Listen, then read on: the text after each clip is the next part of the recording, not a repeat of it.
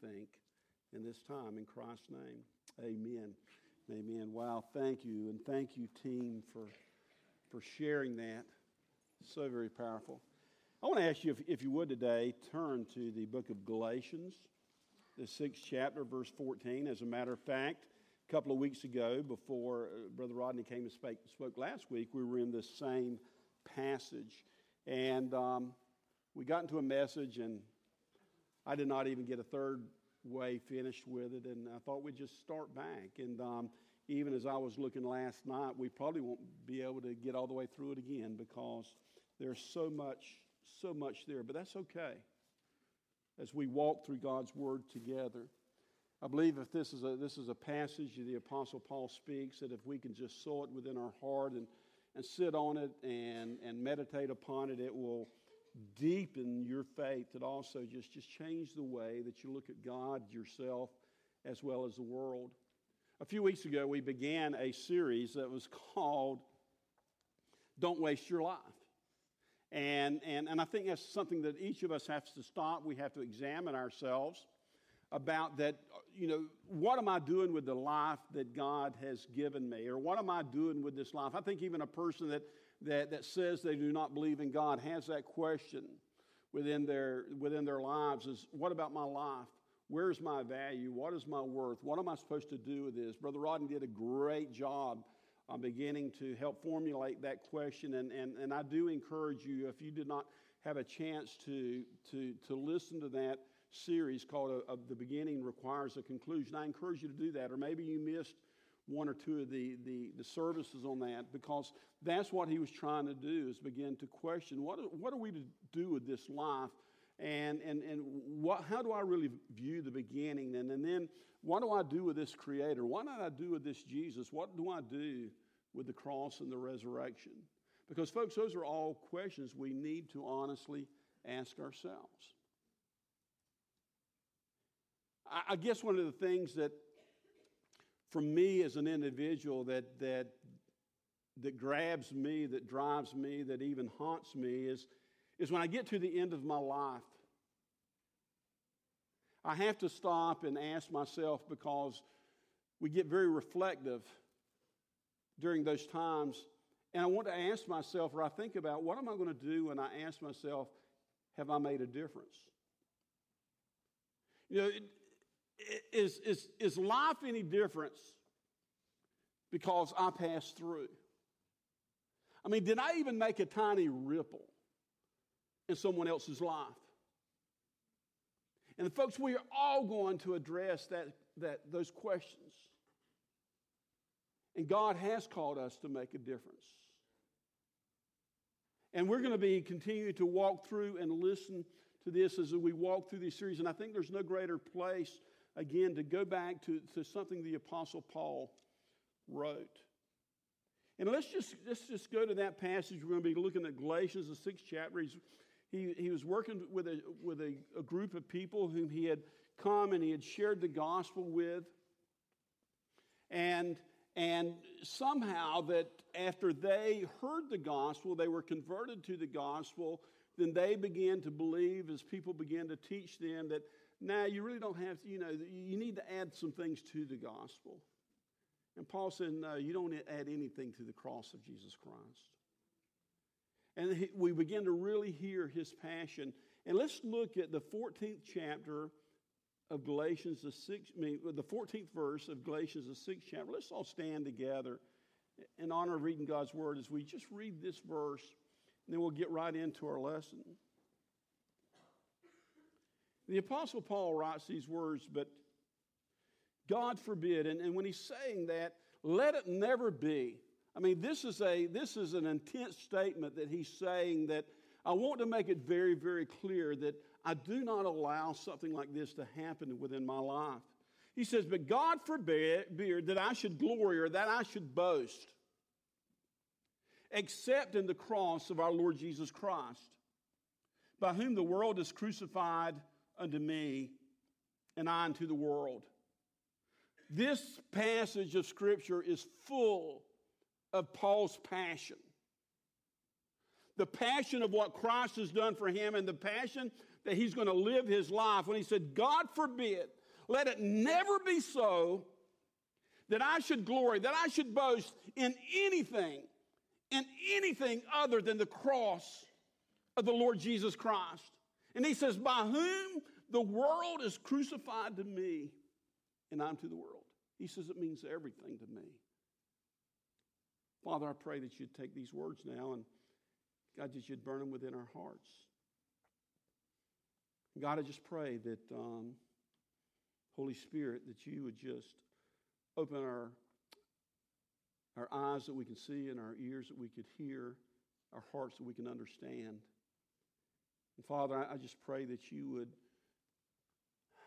you'd leave none of us casual, dear Father, the, the word that we heard so much this past week. And God, I pray that one way or the other, that you'd knock us off the, the fence. And God, either let us be hot for you or just cold. So, Father, I pray that you'd bless our time. In Christ's name, amen.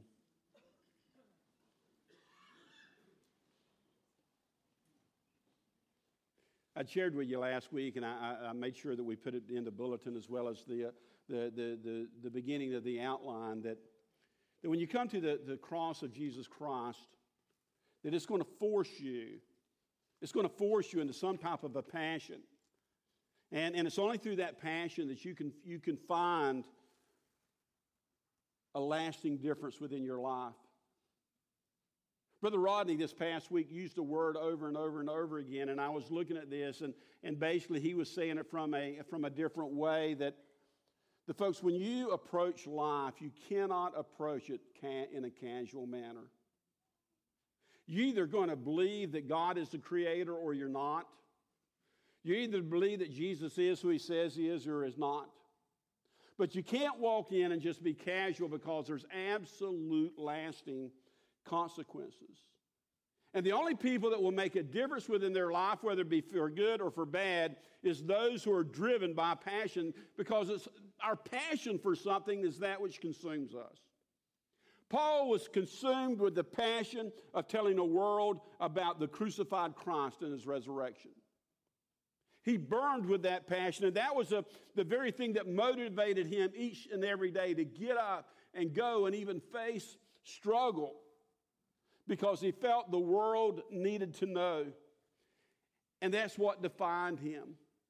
You cannot, you cannot speak of the Apostle Paul and read any of his writings and study any of the history of him and, and not understand that one word that would define him was his passion for Jesus Christ. And that's what I challenged each of you a couple of weeks ago to stop and ask yourself what is the one word that, that if someone had to describe you, what, what would be the word that they would describe you about? Do they see passion in your life? And if they see passion in your life, passion for what?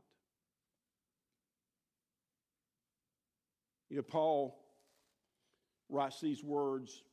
He wrote to the church of Corinth, and he says in, in, in 1 Corinthians 20, 1 23, he says, But I preach Christ, Christ crucified. He says, if, Do you know what I want to, you, you're going to hear me preach?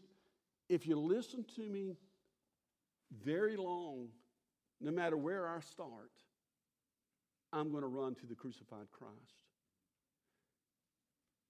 Charles Spurgeon said that once that no matter what Bible scripture that he turns to, that he preaches out of, that is just as fast as he can, he's going to run straight to the cross. And that's what Paul was saying. And all Charles Spurgeon was doing is echoing what the Apostle Paul said when he says, But we preach Christ crucified. He would later say, in, in just a few verses to the church of Corinth, he says, But I determined to not know anything among you except Jesus Christ and Him crucified. The only thing that I want to, to learn and to know more of is Jesus Christ and Him crucified. And, folks, if Paul was so passionate about this, I think it needs to at least make us stop and examine of, of asking ourselves, what is the big deal all about? We all have passions. The question is, what is those passions for? Because those are the things that will define, define us. And so I want to move on past that, and I want us to begin to, to examine why was Paul so passionate? Why was this the thing that drove him and, and, and drove him even to the point of death, but even to a death that, that he looked forward to because he knew that that would release him to receive his righteous crown? And I suggest to you that, that as, as Paul would, would, would focus on, the, on Christ and Christ crucified, that, that, that that was the part of his life that, that he could really begin to understand what the true riches of life are all about. You see, only in the cross, only through the cross and the resurrected Christ can we really begin to understand what the true riches of life are all about. When I, when I think about that idea of true riches, what, what are riches to you? You know, if, if I were to take a poll here today and just ask you to, you know, to write down and, and just, I want you to define the word riches. How would you define that? How would you describe what does it mean to be rich? And I'm sure that there would be, be many, many different um, answers to that. You know, I'd almost begin to believe also that if, if I begin to age bracket, that there would be a big difference between those who are young and those who are middle aged and those who are older of how they would define that. It's just like in the Bible that, that talks about a, a young man, and, and the Bible describes him as a rich young ruler. He was a young guy that obviously he was very wealthy in the things of the world. And, and when, when he came to see Jesus Christ, he asked him, you know, um, what good things can I do to, to, to receive eternal life? And, and, and, you know, Jesus Christ went through it with him, you know, keep the commandments. Well, I've kept all of those. And Jesus says, well, um, he says, well, one thing you really lack is you need to go and sell everything that you have, and then you come, come follow me. You see, that rich young man, the Bible says he kind of sulked and he walked away there very sad because, because to him, his riches were the material things of this world. See, he didn't understand that the, Jesus was offering him riches and eternal life, but, but he was not willing to trade his materialism for the ultimate riches. And I think that's how a lot of young people are because we're so pounded by, and, and, and we've not learned, we're so pounded by the world telling us this is what you need to do to, to, to be rich, and this is what you need to do to have value. There was another man that the Bible spoke about that was a man that he was a farmer, and, and boy, his, his, his crops were exceedingly bountiful. And the Bible says they were so bountiful, he had to tear down his barns and build new ones. And he filled, he filled his barns up, thinking, man, I've made it. I'm, I'm, I'm rich today. And he says, I'm going to sit back and eat, drink, and be merry. And then and Jesus Christ spoke, you know, he says, you know, that, that fool, tonight your soul is going to be required of you. Because that man was, was, was bought into the deception that, that riches are something the world can give me.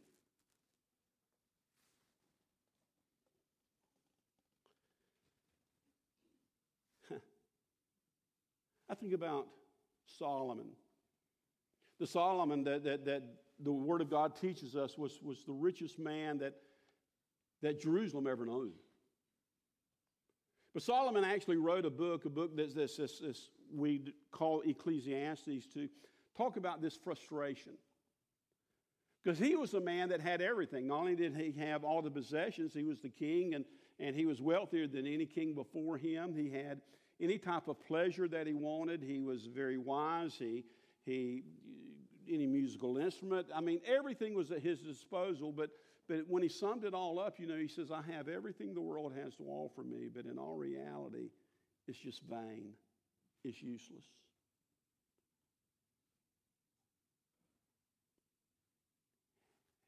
But yet, people still chase the very things that Solomon chased. People still chase the same thing that young man chased. People still chase what that farmer thought that if, if I have to build bigger barns and ha- or open more mutual funds or bank accounts, that, that I'm somebody. But at the end, it leaves them empty. The reason I'm saying that, that I believe that if you took age bands, because one thing about life that will do you, and you begin to approach death, you begin to see the world in a different way. You've heard the old saying that every dying businessman is not going to regret the, the, the, that he didn't spend more time at the office. What his regrets are going to be that I didn't spend more time with my family, that I didn't build deeper relationships. And so, one thing that when we come to the cross, what we begin to see very, very clearly, what the true riches of life really are. And, and because within that, we begin to see some very, some very clear things. I think one of those things that, that we begin to see is that, that we see the riches of God's unfathomable love toward man. To realize there's a God who created all things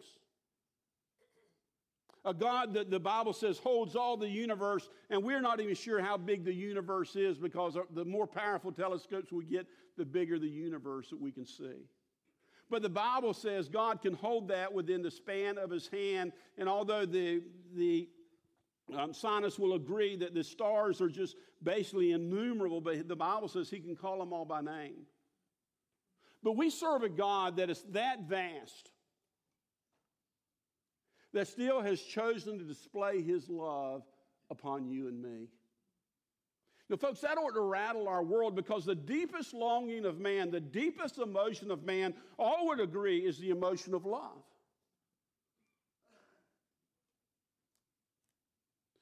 Because God has, when He created us within His image, that He created within us that capacity to love, and, and, and we all need to love and we all need to be loved. And I think that we all can agree that, that we can have broken bones or, or we can have diseased bodies, but folks, nothing hurts worse than a broken heart. And broken hearts come from relationships that turn sour. And so, therefore, we can understand that our deepest emotion is that of, of love, and to understand that there's a God in heaven that loves you and me. In a, in a way that cannot even be described. You see, the world will walk away from us, God won't. And as a matter of fact, some of those powerful verses in Scripture are, some of the verses we, we, we, we, we pull up, and, and, and, and probably the first verse that most people memorize is John 3.16 because it's so profound, yet it's so familiar for God so loved the world. Sam, did you know that that was written in a way that you can you could write your name individually, and it does not hurt that because it speaks, you know, for God so loved Sam that he gave his only begotten son. For God so loved Joel. For God so loved Robert. For God so loved Lisa. See, every one of us here today, and everyone that's ever lived, can, can, can, can take that, that particular verse, they can put their name in there. For God so loved the world. For God so loved Johnny. How much did God, John, how, how did God love Johnny? What manner did God love Johnny? Is he gave his own son to die in Johnny's place. And if I would only believe in him, then I would not perish but have everlasting life. Boy, we heard a, a, a great description of that this past week, and I'll, I'll get into that just a moment. Folks, how much does God love you? He loves you enough that he would give his only son. But God demonstrates his love towards you, for God demonstrates his love toward Kathy, that while Kathy was yet a sinner, Christ died for her. When Kathy was not wanting God to be a part of her life, when God, Kathy was not loving God, God was loving Kathy. You know, it's hard to love somebody that doesn't love you in return. As a matter of fact, it's very hard to love someone that, that, that, that in their mind, they're enemies with you. But when we were still enemies with God, God was loving on us. And He loved on us enough that He gave His own Son to die in our place. See, one of the greatest riches that we can have as a human race is to know there's a God in heaven who loved me in a way that I can't understand. Because I can't understand it because I can't love people that the way that God loves me. See, God loves me with a perfect love. The best I can do in even loving my wife or my children is through an imperfect love. You know, I deal with unrighteous anger. I deal with jealousy because I'm a, I, I'm a, I'm, I'm a man who's prone to sin. But God never deals with unrighteous anger or unrighteous jealousy or selfishness. How many times has my selfishness, my own selfishness, has gotten in the way of me loving Wanda Sue the way I should love her many times? But God never allows his selfishness to get in the way of him loving us. Folks, when you begin to grab hold of, of, of that, that, simple, that simple little song, Jesus loves me, this I know, for the Bible tells me so, that, that's absolutely profound, and you begin to understand what greater riches that can I have is just knowing that there's a God in heaven that loved me when I was unlovable. And I can, I, can, I can say across this congregation this morning, it doesn't matter where you've been in your life. It doesn't matter if you've shaken your fist in God's face and says, I don't love you, and, and, and God, get out of my way. There's a God in heaven who still loves you. Grab hold of that. Grab hold of that. How rich is that? How rich is that? You know, I've seen people that were marriages that were just absolutely destroyed because of, of the, the bad decisions of one of the spouses. And many times that caused that, that, that marriage to, to fracture and never come back together. But, but many times there's a spouse that continued to love that broken spouse.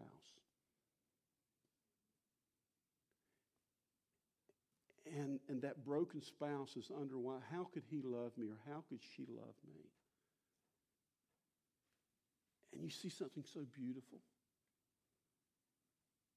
But, folks, our entire life is brokenness. How, how we have rebelled against our Father, but He still loves us.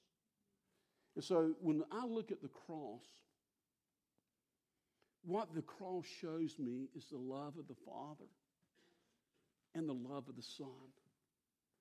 I cannot look at the cross without seeing God's unfathomable love toward me that while I was yet sinner, he sent his son to die for me. Jesus Christ said these words Greater love has no man than this, or no greater love is this, than a man would lay down his life for his friends. And that's what Jesus says I'm laying down my life for you. And it's in the cross that we see the glory of the love of God. I think about the Apostle Paul. He had so much anger and so much bitterness in his, his, his heart toward the followers of Christ and even the person of Jesus Christ that, that he made it, made it his life to destroy every Christian, every believer that he could until he met the crucified Christ. And then it was Paul that later would write those words but God demonstrated his love toward Paul that while Paul was an enemy of his, that he sent his own son to die for him. And so, through the cross, we see the riches of God's unfathomable love. Folks, you are loved. Understand that. But also that, that it's through, only through the cross that we can see the riches of man's priceless value toward God. that you are valued, that you're a somebody, no matter what the world tells you, no matter what background you've come from, no matter what you have done within your life, you are valuable to God. You're priceless before God. And it's an amazing thing that, that, that the way we hold ourselves is, is how much do we value our own selves. But you are valued to God. I, I, I, was, I was sitting on this last night. I was thinking about, boy, how, how to describe this. You see, how most of people within even this place today, the, how we value ourselves is, is, is, is, is, is allowing other people to set their values. We see ourselves as other people see us. And so many people live in such broken worlds that all they've been told before is you're no good, or, or, or, or, you know, no matter how hard I try, somebody's better than me. And so we, we keep ourselves bound because we don't value ourselves as God values us. Because we measure ourselves against one another. And folks, when you receive your value by the way that other people think, then that's a losing battle. Because even no matter how good you may think you are, there's always going to be somebody a little bit better than you. And if you value yourself and comparing your bank account against somebody else, there's always going to have someone that's a little bigger bank account, bigger bank account than you. You see, most people value within our world today, they, they place their value again, whether it be economically, you know, how much money I have, how many, you know, what big house that I have, what type of car I drive, or, or maybe intellectually, how many diplomas do I have in the wall compared to this next person? Or maybe sports wise, you know, I've got more trophies than you. But, folks, that's a losing battle, and that's why so many people have so much struggle because we find our value in the world and not in God. I, I, I was meditating on this yesterday, and it's a beautiful day yesterday, and you know, and I, I thought, well, I'm going to ride to the, the Harley shop. I, I have my bike, man, I, folks, I, I, man, I have, I have a Harley Davidson I love. And God blessed me. That's something I always wanted, and I found a good deal. Thank God for Craigslist, you know, and man, and you know, and I get a good bargain, and I got one. I'm so proud of that thing. And you know, when I'm out by myself, people look, hey man, that's, that's a nice looking bike. And I'll be, be be honest with you, it kind of pumps me up a little bit, you know. You know, when they do that, I'll, you know, I got loud pipes, and I'll just pump a couple of them, you know, and kind of makes me feel like the big dog, you know, and um, well, I rode in yesterday. It was a beautiful day, and I, I rode in. I was, I was, looking for a. Uh, I need another helmet, and that's another story, and I, I might even weave that in. And so I, rode into the shop yesterday, and I guess it's been a pretty day. And bike week's one of the preview first thing. Man, that place was filled up. And I pulled up, and there wasn't any people really in the parking lot. And I pulled up right there, and I walked inside. Well, first of all, as soon as I walked into that place, I realized my bike wasn't nothing. Man. You know, I thought, man, I thought my, but you look at this, I mean, they had them just lined up, lined up. And yeah, I tell you, you, you fight that, you know, covet, you know, I had to deal with that a little bit. And um, so I went and looked around, and everybody's walking in there, you know, and all outfitted up. And so and then I walked out. By the time I'd went in and come out, two guys had driven up, and man, they had two bikes that made mine look like a little scooter, you know. What I'm trying to tell you, you know, everybody's always got a bigger bike than yours. You might think you're something, and if you're trying to value yourself according to the world, there's, there, there's always going to be somebody that's going to one up you out there. And then you think you're not as important as what you thought you were.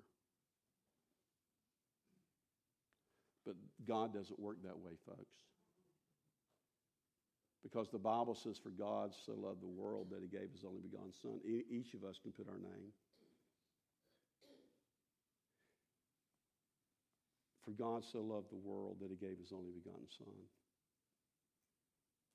God values you and me so much that the price tag he put on you and me was the life of his very own Son. And, folks, that includes every single one of us. It has nothing about how the world determines value, but God has placed his value on you and me, and that value is equated through the Son of his, Jesus, uh, his Son, Jesus Christ. That's how much God values. As a matter of fact, the Bible says you were purchased with a price. You were redeemed off the slave blocks of sin. And he didn't pay just a slave payment for you. Folks, he paid the very price of the life of his son, Jesus Christ. That's how much God values you. And I want you to take that and grab because as long as you value, allow yourself to value yourself according to the ways of the world, you're always going to be disappointed and it'll never be enough. But when I begin to stop and I look at that cross, and every time I look at the cross, that Jesus Christ hung on that cross, He died for my sins. He bought me with the price. And so the cross teaches me that I am of utmost value to the God of heaven. You're priceless. The world can't buy that. The, see, the, if, if, if God could have taken anything from the world and, and, and, and bought us instead of giving his own son, he would have done that. But there was no value enough within this world that we live in to pay the price for the penalty of our sins. And so God bought you and me with the life of his own son, Jesus Christ. That, that's what really should make us pick our shoulders up. That's what should really make me understand that I'm somebody to God. It doesn't matter, you know, where I've come from or what I've done. I'm somebody to God. And I'm such a somebody to God that He gave the life of His own Son for me. See, again, we can't imagine that. Anything value that the world places on us, somebody can take that away. But when God has placed his value on us by giving his own son, Jesus Christ, nobody can take that away. Man. And you know what? The only way I can truly see that is through the cross. Every time I see the cross, and every time Paul saw the cross, he recognized, God, that's how valuable I am to you. An old murderer like me an old, old, Christian hater like me, a persecutor of the church like me, that God, you still love me enough, and your cross reminds me that I'm of utmost value to you. So, folks, none of us should walk around with slunk shoulders or comparing ourselves to one another because for every believer, God has paid the very same price. He's paid it with the life of His Son, Jesus Christ. Man, that should get us fired up. You see, also, it's only through the cross that I can understand the riches of, of, of man's complete pardon from our condemnation. See, it's through the cross, folks, you need to understand that we really see God for who He is and we really see man for who we are. It's through the cross that we see the great love and the great passion of, of, of God and the great value He placed upon mankind. We couldn't see that other than through the cross. See, because God's love is a demonstrable love. Now, many times we tell people that we love them, but there's no, there's no proof, if you please. God proved His love for us that He gave His own Son to die for us. And so it tells us about who God is and His great, His great love for mankind. But on the flip side of that, and this is where people get very, very uneasy, that when I see the cross, it tells me how depraved I am. It proves who God is, but it also proves who I am. That there's no other way I could come back into relationship with God other, through the, other than the cross of Jesus Christ because sin has tainted me so deeply, there's nothing I can do. There's no righteousness with me. As a matter of fact, through Isaiah, the prophet, we, we learned that our righteousness, the things that we think are pretty good, are as nothing more than filthy rags to God. And, folks, that language was kind of lightened up.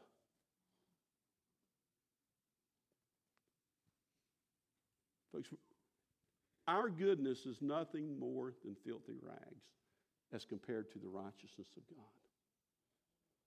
There's none that seeks after him, no, not one. There's none of us good. And so, what the cross tells me is there's no way for me to approach a righteous God other than through the cross of Jesus Christ. If you have your Bibles, turn to John, the third chapter, verse 16, that great verse. John, the third chapter, verse 16. Many of you could quote this and with me, and um,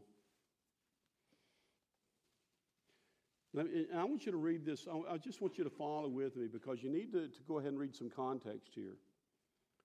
In John 3:16, for God so loved the world that he gave his only begotten Son, showing great, God's great love for us and how much He values you and me. That whosoever should believe in Him should not perish but have everlasting life. Well, what's this talking about perishing? And then he, he says in verse 17, For God sent not his Son into the world to condemn the world, but that the world through him might be saved. God, Christ came, he came to bring salvation. Salvation from what? I mean, that's a very honest question. But then look at verse 18. He that believes on him is not condemned. And, and so for him who's placed his trust in Jesus Christ, we're no longer under condemnation. But listen to the next. But he that believeth not is condemned already. when, when is that man going to be condemned that does not believe on Jesus Christ? He's already condemned. It's not like that's something that's going to happen at the great white throne judgment or the day when Jesus comes. See, the Bible says if for those of you that don't believe on Jesus Christ, you're already condemned. You're already, and, and the only thing that keeps you from facing God's condemnation is His mercy right now. Because He's not willing that any should perish, but all come to repentance. But right now, if there's, there's, is, if there's anyone here that's never placed their trust in Jesus Christ, understand this you are already condemned. It's not like one day they're going to hold court and they're going to bring things. The Bible says you're already condemned. Wow, that puts a different change in it. Because he's not believed on the name of the only begotten Son of God. Once you, once you look on down to verse 36. He that believeth on the Son hath everlasting life. I mean, that's just a true statement. He that has, has, has trusted Jesus as their Lord and Savior, the Bible says, shall have eternal life. That, the, and, and, and that's meaning that also that you're not under condemnation. But it doesn't stop there. But he that believes not on the Son shall not see life, but the wrath of God. King James abideth, that actually means the present tense. But the wrath of God abides on him. And, and what that means is for those of you that have never placed your trust in Jesus Christ or on any person, any person before they trust or place their trust on Jesus Christ are already condemned. And, and he takes it a little bit further that the, the wrath of God abides on you. It's, it's, it's kind of, the wrath of God is right there on you. And the only thing that's keeping the wrath of God from falling upon you is God's mercy and His grace. See, you're already condemned, and so God would totally be just to allow that wrath to, you know, to cut the string of that wrath and just let it fall on you. But it's His mercy and grace. And so when I look at the cross, and I'm re- realizing it's through the cross that, that my sins have been forgiven because the wrath of God, it, it, every sin has to, every sin has to be, be paid for. And it was on the cross that Jesus Christ paid for my wrath. As Rodney so eloquently, it's not that God just erases our sin, that sin had to be paid for. And when I look at the cross, I realize it's on the cross that Jesus paid for my sin.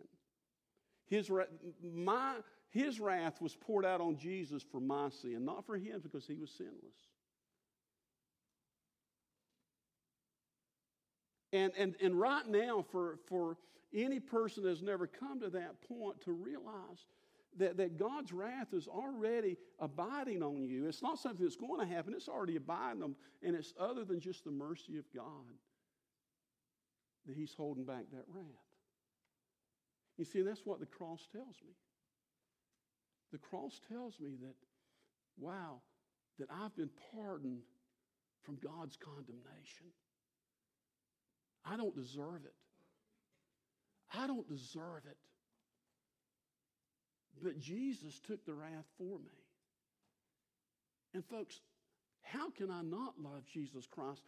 How can I be casual about that? That, that if I know that there's somebody that's taken my wrath for me, and it was Jesus Christ who did it. And, folks, there's a richness of knowing that this is what Jesus has done for me.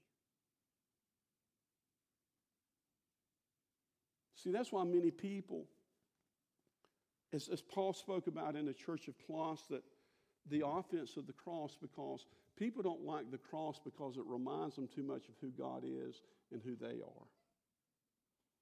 Because we like to believe that I can do something for my own salvation. But the cross says, no, you can't do anything for your own salvation. Christ had to do it for you. And so it strips away all of ourself. But once we get to that point and we come to that point of humility, of realizing that God, I could not do it, you did it for me, that just makes God so much more beautiful in my sight because of what Jesus Christ did for me. See, the cross shows me the righteousness of God, it shows me my unrighteousness. The cross shows me the work of God on my behalf, but it shows me my, in, my inability to do anything. God shows me, or the cross shows me God's great love and mercy for me, but it shows me my need of a Savior. And, folks, when you begin to understand that, you begin to understand the beauty and the riches of the death, the burial, and the resurrection on our behalf. I love this statement that was written by John Piper when he says, Apart from the death of, of Christ, sinners get nothing but judgment. Apart from the cross of Christ, there is only condemnation. Therefore, everything that you enjoy in Christ as a Christian, as a person who trusts Christ, is owing to the death of Christ. Folks, we don't, we don't deserve anything, any type of joy. And all your rejoicing in all things should therefore be a rejoicing in the cross, where all of your blessings were purchased for you at the cross, at the cost of the death of the Son of God, Jesus Christ. One of the reasons that we are not cross centered and cross saturated as we should be is that we've not realized that everything, everything good and everything bad that God turns for good of his redeemed children was purchased by the death of Jesus Christ for us. Everything good that occurs in our life is due to the cross of Jesus Christ because God has given us hope through the cross. And that's why Paul says, God forbid that I should glory in anything but the crucified Christ. Because God, because it's through the cross that I see the riches of God's love for me. I see the riches of my value toward God. I see the riches now, the true riches of what it cost to pardon my sin. And then finally, I see the true riches of the beauty and the glory of Jesus Christ.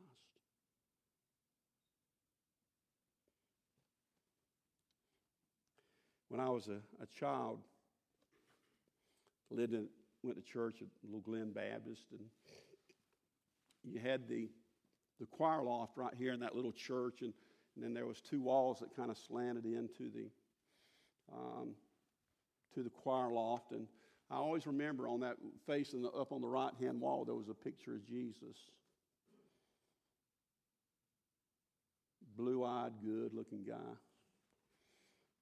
and um, and um, you know, kind of an artist's rendition. I spoke a few weeks ago, and, and we took a passage out of um, Isaiah, the 52nd chapter, where pretty well that, that said that Jesus was an ugly baby and he was an ugly man. And the way they said that, there was nothing comely about him. And I mean, that was just a nice way of saying he wasn't a very good looking dude. See, the beauty of Jesus Christ was not in his physical looks. The beauty of Jesus Christ is, is who he was and what he did for you and me. You see, it had been very easy for people to draw to Jesus Christ if he's the best looking guy in town. See, that's how we measure people. We measure people by, you know, the build of their shoulders and, you know, how much they weigh and their, their, their you know, their waistline and, and, you know, how strong they are. And, but, but that's not how you measure the beauty of Jesus Christ. As a matter of fact, the Bible says that if we, if we took and went on and, and, and, and read in, in, in Isaiah, the 52nd chapter, verse, um, the 53rd chapter, that he was beaten where he, didn't even, well, he wasn't even recognized as a man. Because he took upon us himself our stripes and our persecutions. You couldn't even look at Jesus Christ and even recognize that was a human being because he had been beaten and he had been flayed.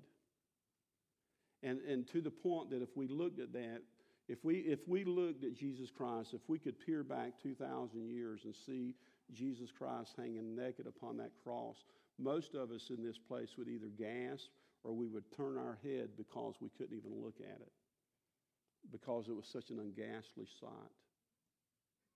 But, folks, I submit to you, there's no greater beauty that's ever been shown when Jesus Christ hung upon that cross. You know, the world might gasp and say, oh, what a terrible sight. We must recognize that was the most beautiful sight of Jesus Christ, is because he took all that upon himself because of his love toward you and me and because how much he valued. See, see, it was through the cross that we see the beauty and the glory of Jesus Christ. That's when he becomes most beautiful for, to us, is when we see what he's done for us. And maybe we, we, we don't love Jesus Christ in that way or see him that way because we, we fail to stop and look at him on the cross, of what he's accomplishing there on the cross, and then being buried and on the third day arising again. This man that did not come to try to try to come by the world standards. He, he could have been born, he could have looked any way he wanted to, but the Bible says he was uncomely. But it got so much worse, even as he hung upon Calvary's cross, as he was beaten, his, um, his beard had been plucked, he had been flayed, and he was a mess. But I submit to you, when Jesus Christ, the bloody Jesus Christ, hung on the cross for my sins and yours, and, and him, even the words he was saying, Father, forgive them. They don't even know what they're doing. And you have that cross silhouetted against a, a dark sky, there's never been anything more beautiful because of what it represents. And that's what Paul was saying, you know, I can't preach anything other than the crucified Christ. The only thing that I want to know is Christ and Him crucified because it's through the crucified Christ that I see God's love for me, that I see how much how valuable I am to Him. I'm seeing how much it costs to be to pardon my sin. And it's through the cross that I see the true beauty of Jesus Christ. Man. We serve a beautiful Lord and Savior. One day we're going to sit him on the throne in all of his glory. But right now we saw him on the cross in all of his glory. But that cross and that grave couldn't hold him, dear friend. And he arose again. And he did all of this because he loved you and me. In just a moment, I'm, I'm closing. And as our companies come up and I'm asking to be working himself on up to the stage. I want you to ask today, how do you see Jesus Christ? And, and, and what are you claiming for your riches? Are, are, you, are you trying to compare yourself and your value by the riches of the world or by what God has given you through His Son, Jesus Christ? I want to tell you today, dear friend, every one of you are so valuable to to God that He sent His Son, Jesus Christ, to die for you. Maybe you're here today and you've never met Him in a personal way. You cannot look me in the eyes and say, Pastor, I, if I died today, I don't know where I would spend eternity. Let me tell you, you need, you need to make that decision because the Bible says that he that believeth on him is not condemned, but he that believes not, you're already condemned. It's not that you're going to be, you're already condemned. And, and the wrath of God abides on you. It's only God's mercy that He's withholding His wrath right now. And I'm asking you today to run to Jesus Christ. Only Jesus Christ loves you, and He loves you right where you are. You don't have to clean yourself up to it for Him. You just come as you are, and He'll receive you, and, and, and, and, and He'll apply His righteousness to you as He's received your wrath. I invite you today to come to Jesus. I ask you today to come and call upon the Lord. We'll meet you right here and we'll talk to you about it. But, Christian, you may be here today and you've, you, you have dealt with Jesus in a very casual way. We heard Brother Rodney speak about that all week. You can't do that. You may need to come today and you might say, God, I'm laying that casualness. I, I, I'm just, I want to be on fire for my Jesus. And you may want to come and just thank Him for the beautiful God that He is and thank Him for the price that He paid for your soul. You may, you just may want to just, just in some way say, Lord, I'm sick and tired of living this way. I want to live for you, the crucified Christ. I want to boast in nothing but you, the crucified Christ. Folks, that is where you're going to make a difference, not only in your life, but I can tell you, people around you will begin to see it. People around you, you won't even have to say a word to them. They'll begin to see something so different in you that they'll be drawn to you, and you tell me what's going on in your life. And then you can tell them about the same Jesus that's made a difference. Is the Holy Spirit speaking to you? The altar's open as we stand, as we sing. I invite you to stand. The altar's open. I invite you to come, my friend.